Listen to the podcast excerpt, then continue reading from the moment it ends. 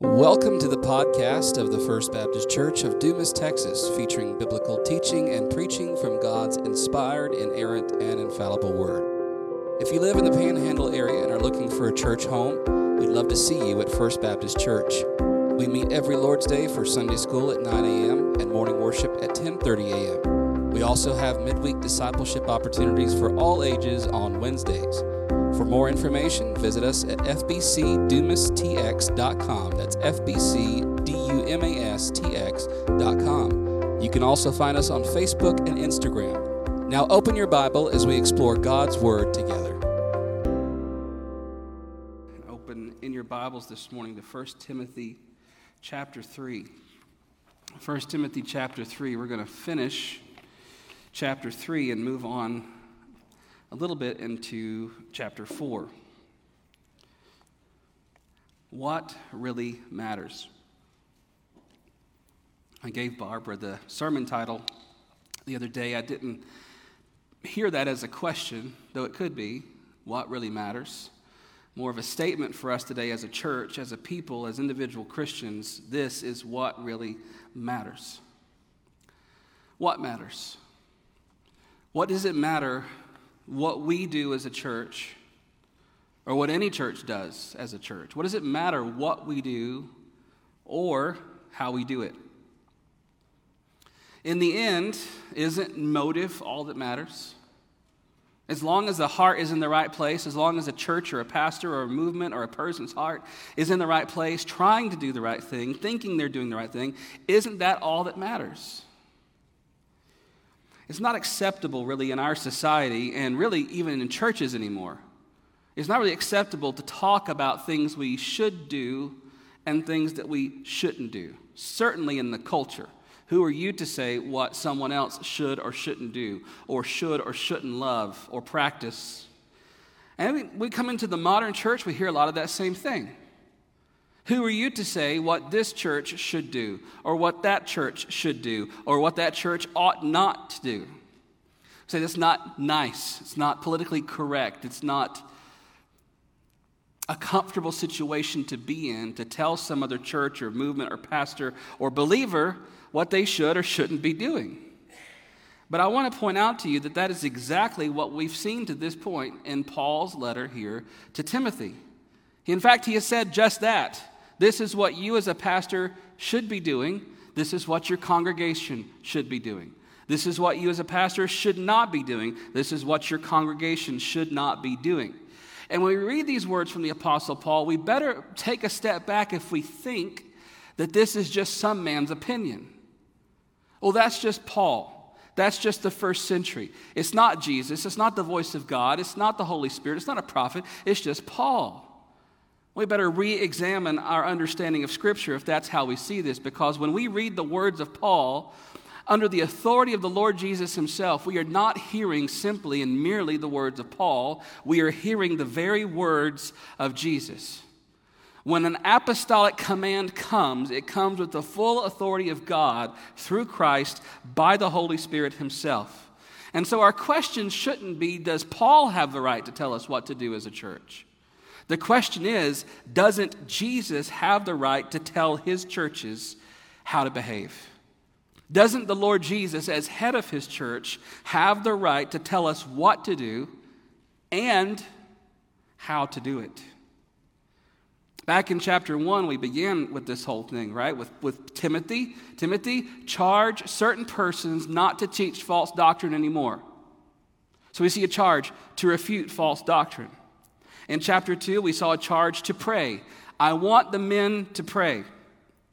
Again, in chapter 2, we see roles for men and women in the church what men are to do, what women are to do. Jesus tells us how to behave.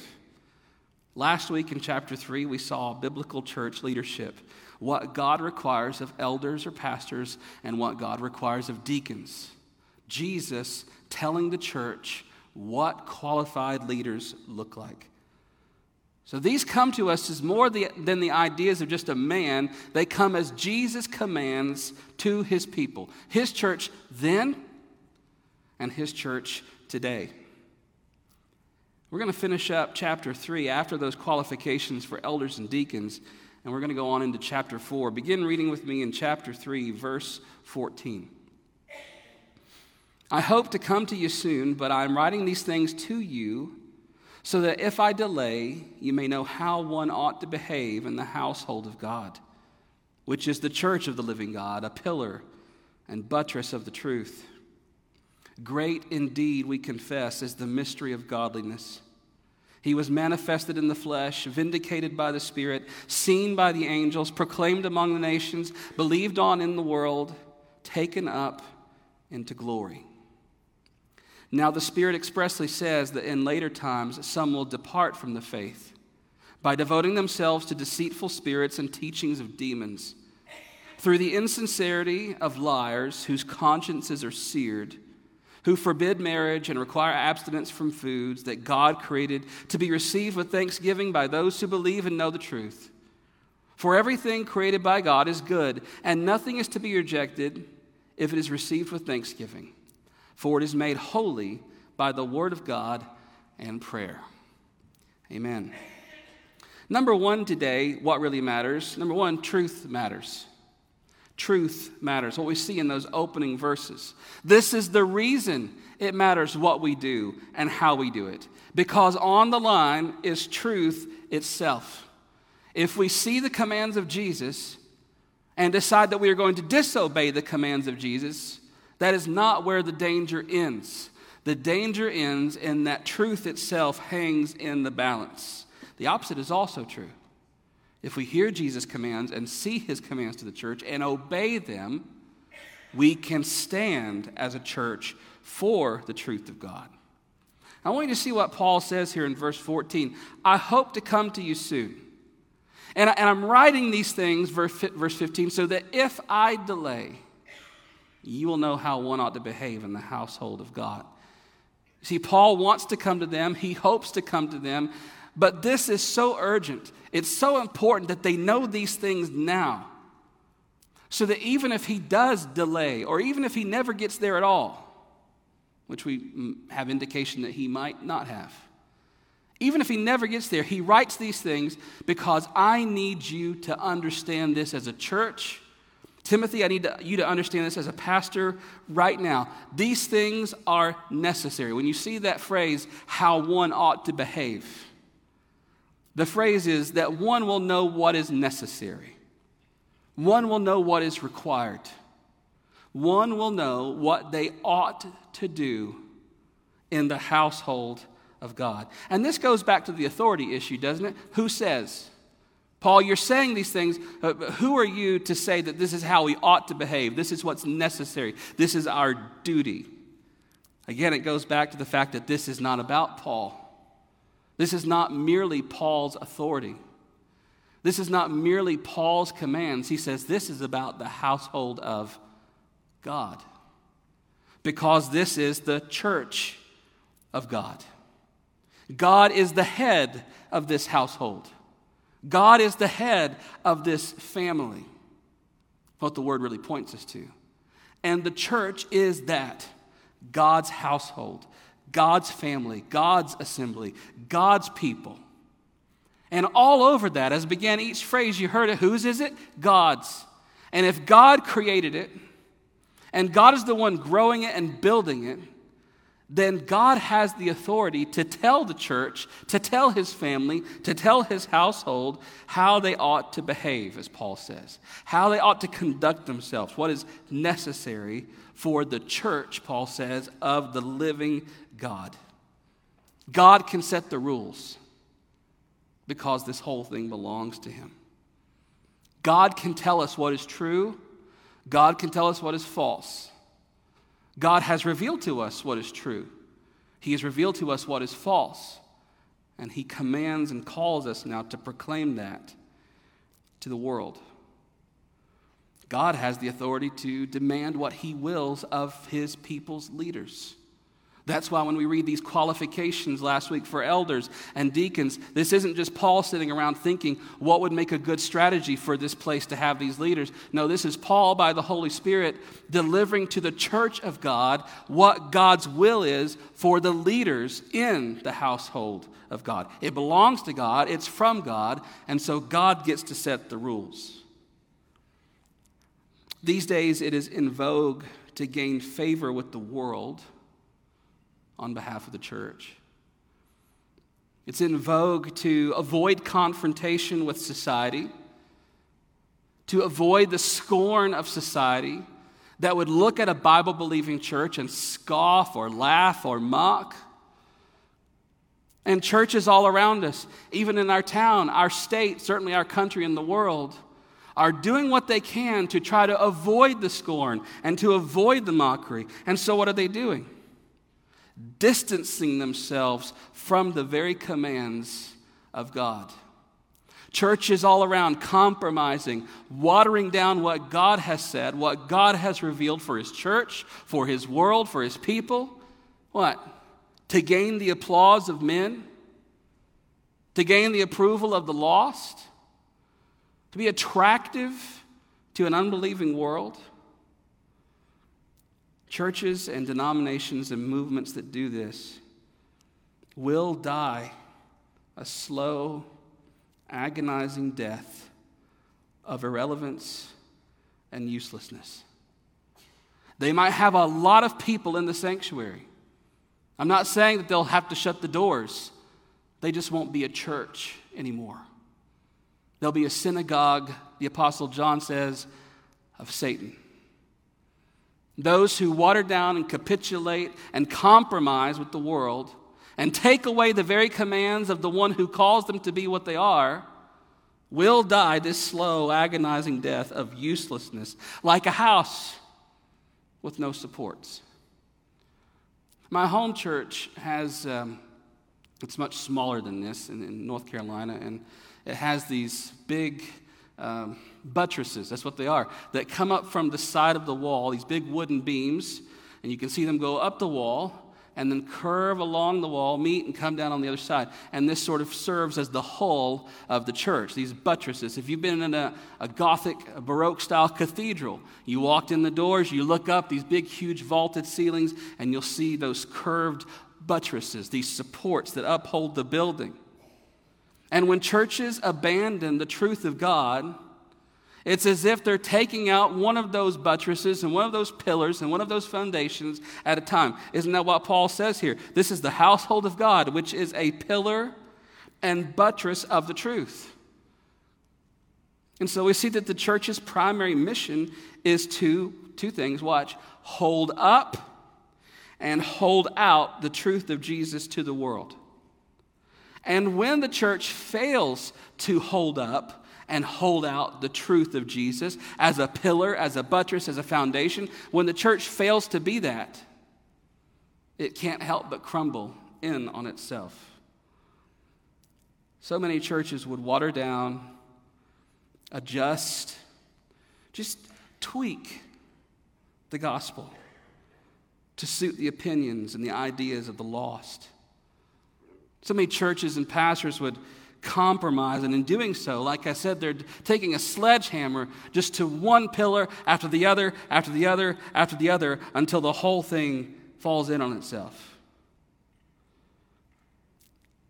The priority of the church of God must be to hold up and hold out the truth of Jesus because truth matters. Truth matters. It's what we're here to do, it's what we're here to proclaim, it's what we're here to hold up. And that comes down to obedience. Will we hear the commands of Jesus? Will we read his words and hear his words to his church and obey them?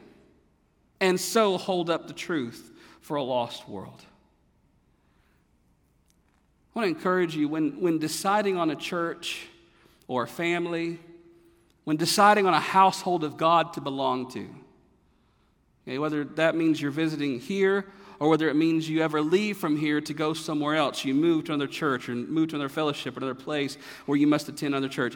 This must be the priority for you. If you're listening or watching and you're looking for a church, this must be the priority for you. Every listen, everything else everything else is merely preference. The first, really maybe the only question you must ask of a church is, does that church preach the truth of God's word?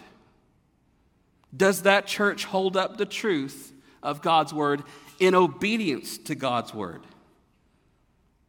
Worship styles, facilities, programs, activities, church government, committees, this group, that group, all of it can fit your preferences. You can find a church that fits the shopping list that you devise for yourself. You can find all the check marks filled. But if this is missing, there is no word preached, there is no word proclaimed faithfully, all of it means nothing. The opposite is also true. If you find a church that preaches the truth, that preaches the word and obeys the word and is committed to doing that, then all the other preferences, though they might not meet your particular opinions and expectations, in the end really don't matter. Our prayer at First Baptist Church, as you see when you walk in the front doors, is to be faithful to the Word, faithful to the gospel, and faithful to the Great Commission.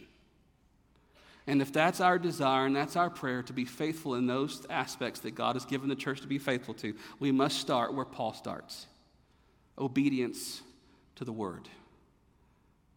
Paul says, If I delay in getting to you, you got to know this because you are the very household of God. Truth matters because obedience matters. Number two, the gospel matters. Paul says in verse 16, Great indeed we confess is the mystery of godliness. He was manifested in the flesh, vindicated by the Spirit, seen by the angels, proclaimed among the nations, believed on in the world, and taken up in glory. The center of all of this, the center of our church, the center of our mission, our calling, and our identity is here in the gospel, the good news of Jesus Christ. I want you to notice that Paul refers to this as a mystery a mystery. I can't help every time I hear the word mystery or read the word mystery, but think of Scooby Doo and the mystery machine. I don't know what comes to your mind, some, the, some book about mysteries, but every time I see the word mystery, no matter how holy and, and pious I'm trying to be reading the Bible, I just see the mystery machine and I think about Scooby Snacks and, and You Rotten Kids and all that stuff. That's what comes to my mind. But what Paul means when he says this word mystery Greek word mysterion, is something hidden. That's what a mystery is. It's something hidden that needs to be revealed, something that needs to be uncovered. And when Paul uses the word mystery, most of the time he's referring to the gospel, something that was once hidden but has now been revealed. As I'm sure you've heard many a preacher say, what is in the Old concealed, the Old Testament concealed, is in the New Testament revealed. That's the mystery. What they were pointing toward, the shadows that we see in the Old Covenant, pointing us to Jesus, which is the revelation of who God is and what God wants for the world. So when Paul says this word mystery, we immediately know he's talking about Jesus. He's talking about the good news of God. But he says it in a weird way. Great indeed, we confess, is this thing that was once hidden that is about godliness. And that's a Christiany word we throw around and use a lot, isn't it? Be godly, they're so godly, godliness. What does it even mean, though? It means devotion to God. Think of it this way it's Godward living, Godward thinking. That our life and our emotions and our passions and our efforts are Godward. They're toward Him. That is what godliness means. And so you see, this is where Paul goes to describe what godliness is the gospel itself. This is opposed to what these false teachers had been teaching that we read about in chapter 1. Paul says you need to charge these false teachers not to teach these things anymore. What things, Paul? These myths, he said, these endless genealogies He says these are false teachings centered on works. When he said myths, remember we're, maybe talking about some pagan influence in the church, those coming from a Gentile, Greco Roman world, and they're bringing in those mystery cult religions from their past, whatever idol, whatever god or goddess they served, they're bringing that into the church.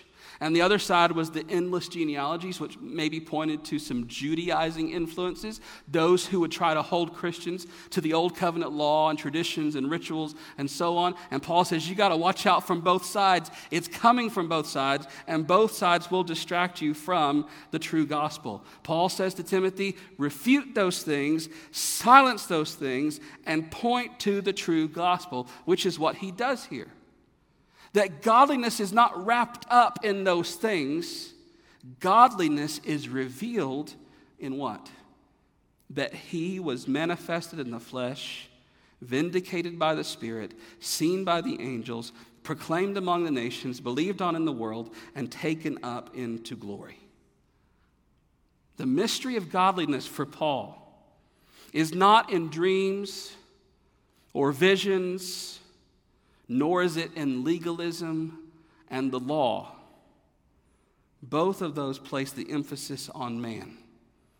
Whether you're coming from that pagan background and you're emphasizing these experiences and these visions and these dreams and this secret knowledge, or whether they're coming at it from this Judaistic background, Judaizing the church, saying, no, it's about the law and the ritual and the traditions, no matter which side you're coming at it from, Paul says it points you to yourself my experiences, my effort, what I do, what I feel, what I think, what I have done.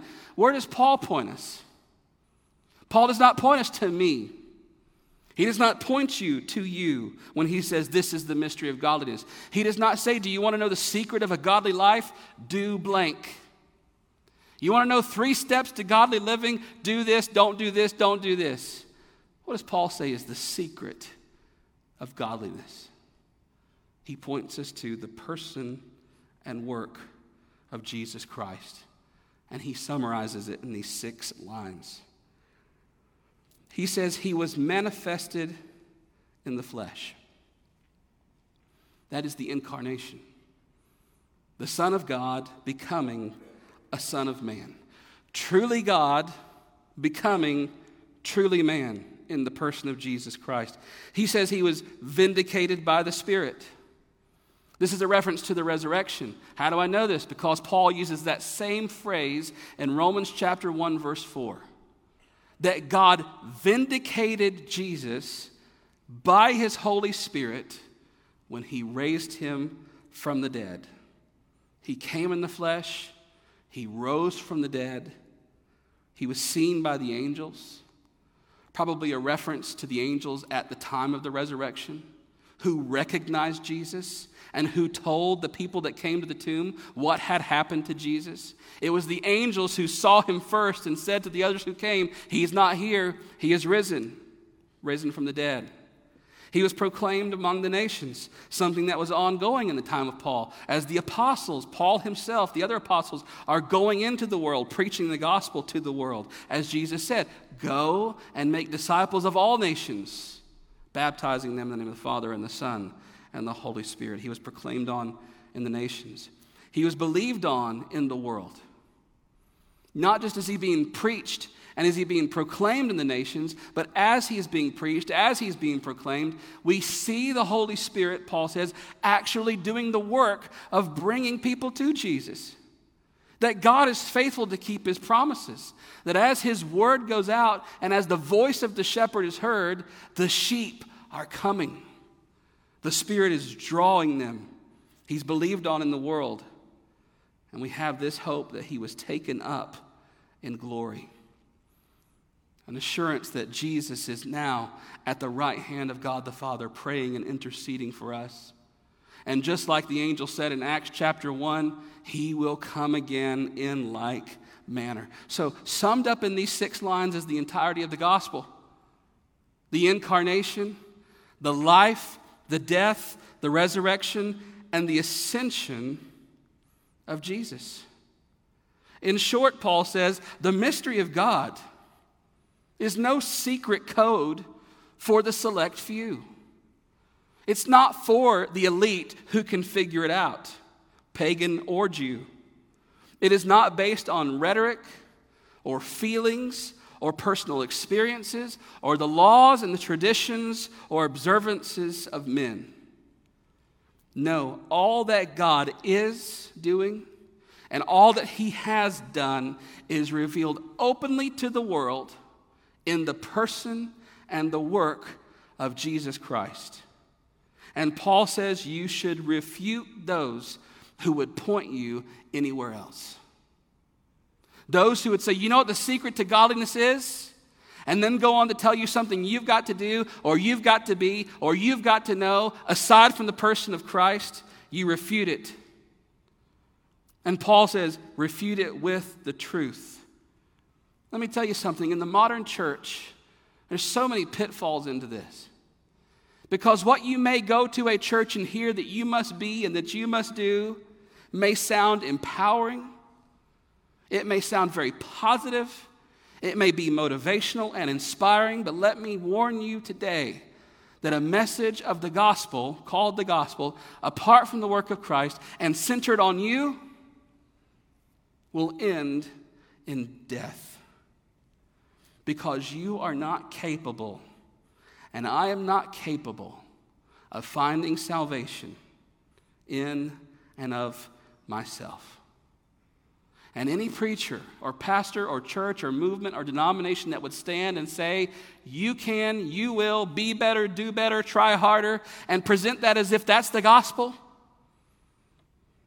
all they're doing is setting up each and every one of their hearers for despair, for failure, and maybe even outright apostasy. Why? Because at the end of the day, somewhere, no matter how empowered, and no matter how positive, and no matter how inspired those people may be, at the end of the day, they're going to fall and they're going to fail. And if their hope of salvation is built on what they've been doing and what they've been feeling and what they've been experiencing, what do you think is going to happen to their view of salvation, their security, their assurance in that moment? Paul says these myths, these genealogies, the laws, the traditions, the rituals, the experiences, there's no hope there. As Zane read earlier from Philippians chapter 3, if anyone had any reason to boast in experience, it would have been Paul.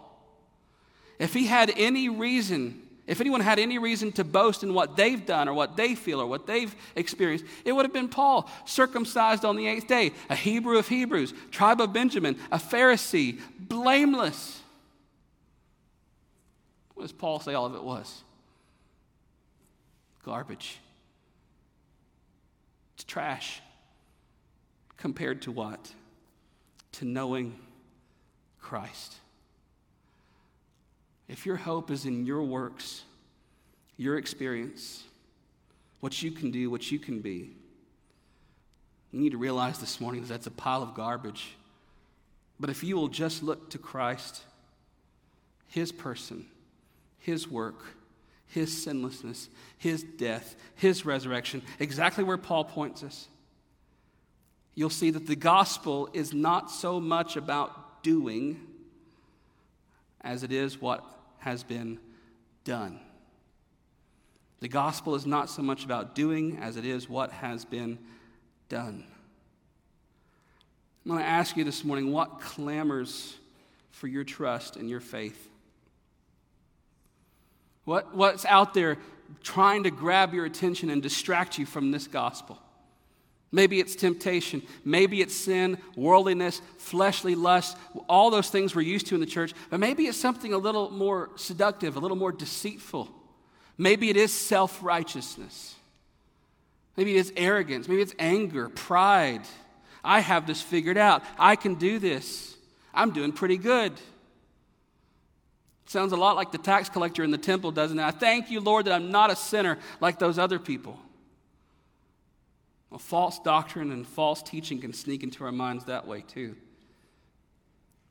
The modern church's obsession with self, positivity, be better, do better is nothing but a dead end. This morning, I want to point you where Paul points you to Jesus alone.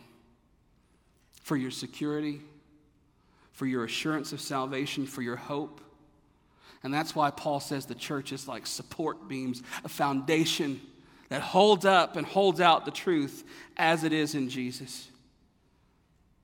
Truth matters because the gospel matters. Number three, don't swerve. Don't swerve. Verse 4, chapter, chapter 4, verse 1 says, Now the Spirit expressly says in later times that some will depart from the faith, devoting themselves to deceitful spirits and teachings of demons, through the insincerity of liars whose consciences are seared. He says deceitful spirits. I mean, he's referring to demonic activity for sure, but that word deceitful means that which is wandering leading astray, going askew. It reminds us of what we saw in chapter 1, doesn't it? That those who have devoted themselves to myths and endless genealogies, these false teachers that are uh, ensnaring people in their web of lies, what did Paul say they were doing? They were wandering away, they were veering off course. And remember that image in chapter 1, verse 19 that Paul said, Be careful because they will make shipwreck of their faith and they will make shipwreck of your faith as a ship veering and wandering off course. And that's exactly what he pictures for us here about these deceitful spirits that lead us astray and cause us to wonder. And we see some of the content of this false teaching here, don't we? As Paul begins to unpack what these people say and what these people are teaching. We see these contrasts. First of all, look in verse 1 again deceitful spirits, teachings of demons. Deceitful spirits, teachings of demons. What did Paul say the truth of the gospel was in chapter 1, verse 4? Godliness, which is from God. Now, you set those two at odds with one another, don't we? These are deceitful spirits who teach the doctrines of demons, as opposed to the gospel of God, which is from God.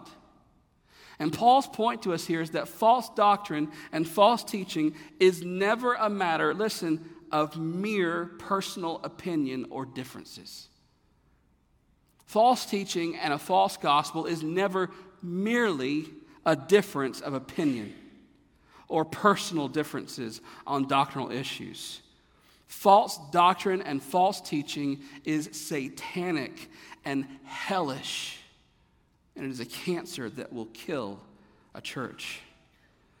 It ensnares people, it traps people, and it's not just a different way of looking at the Bible. We have plenty of those. We're talking about those on some Wednesday nights this summer. Different ways that people have approached doctrine and different issues in Scripture. We're not talking about those issues. The gospel itself, the central primary issues of what make us Christians and believers, Paul says those are not up for grabs. There's not just a difference of opinion there. We're talking about truth or error, heaven or hell. And he sets up another contradiction here in uh, chapter 4, verse 2. Through the insincerity of liars whose consciences are seared. Do you remember what he said back in chapter 1, verse 5? The aim of our charge is love that issues, listen, from a pure heart, a good conscience, and a sincere faith. And we compare that true gospel, pure heart, sincere faith, good conscience from God, we compare that to these deceitful spirits leading astray, wandering, insincere hearts, and consciences that have been seared. This is the false teaching that Paul wants us to refute because it's a danger to those who teach it, and it's a danger to those who will swerve as they listen. And the content here in verse 3 shows us a little bit about what Paul was dealing with. Those who forbid marriage, who require abstinence from certain foods. You know, isn't it funny that when people, over the ages of the church, when people discover the secret to godliness that you never knew before, isn't it funny that it's all kind of the same stuff? If I wasn't a preacher, I'd say it's the same stuff in a different bucket. It's the same pile of garbage. It's the same trash. It all appears different. Oh, we found the secret. We found the key. We found the code. We found the thing. You never knew it. You need to know it. Only a select few know it. And this is what, this is real godliness here. But it all ends up being the same thing. And it sounds an awful lot like this forbid marriage, encourage celibacy, abstain from this food, abstain from that food, worship on this day, do this thing, observe this feast. It's exactly what it all sounds like all the time. And here's what it does, and here's how you know it's false doctrine because it divides us from them on these things whether it's forbidding in marriage, insisting on celibacy, depriving yourself to reach some higher level of knowledge. In Paul's world, it was pagan, what we call asceticism. Pagan asceticism. Forbidding marriage, insisting on celibacy, depriving yourself. For these Judaizing influences, it was, it was abstinence from certain foods, insisting on certain feasts and observances encouraging people to obey the law to reach God. And the content never changes, does it? It all comes in different packages, it comes with different names, but it all ends up being the same stuff. In the modern church, I just kind of delineated this into three what I call tendencies. Is that okay? Charismatic, the charismatic tendency. The charismatic tendency emphasizes personal experience, visions, dreams, experiences, miracles. It's that charismatic tendency that emphasizes those things as, oh, that is real godliness right there. Believe it or not, in the 21st century church, we still have these Judaizing tendencies that emphasizes the old covenant rituals that presumes upon the church to enforce the old covenant feasts or observances or dietary laws.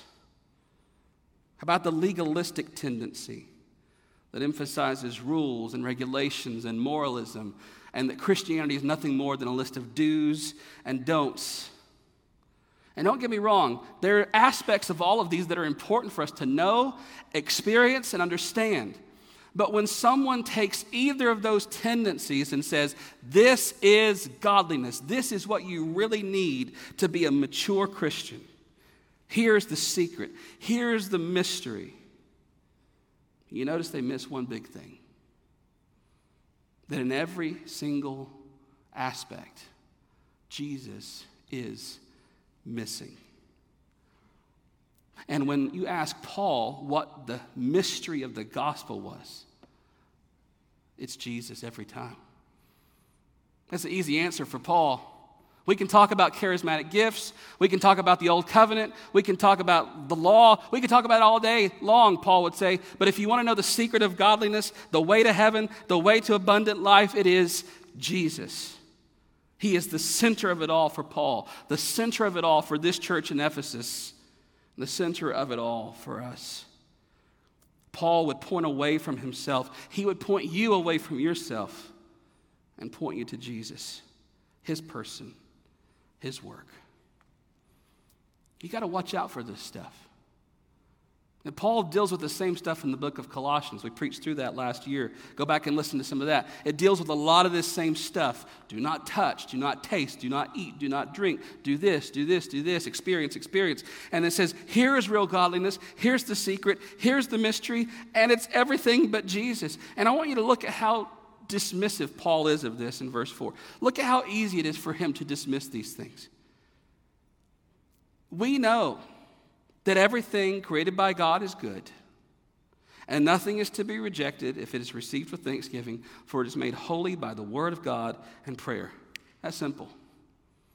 Paul says, here's how you deal with that supposed secret, that supposed mystery, all the legalism, all the stuff. Dismiss it. It's silly. We know that everything is good, Paul says, for those who believe, those who pray, those who bless their food. Everything is to be received with thankfulness, Paul says. This is no secret. This is no mystery.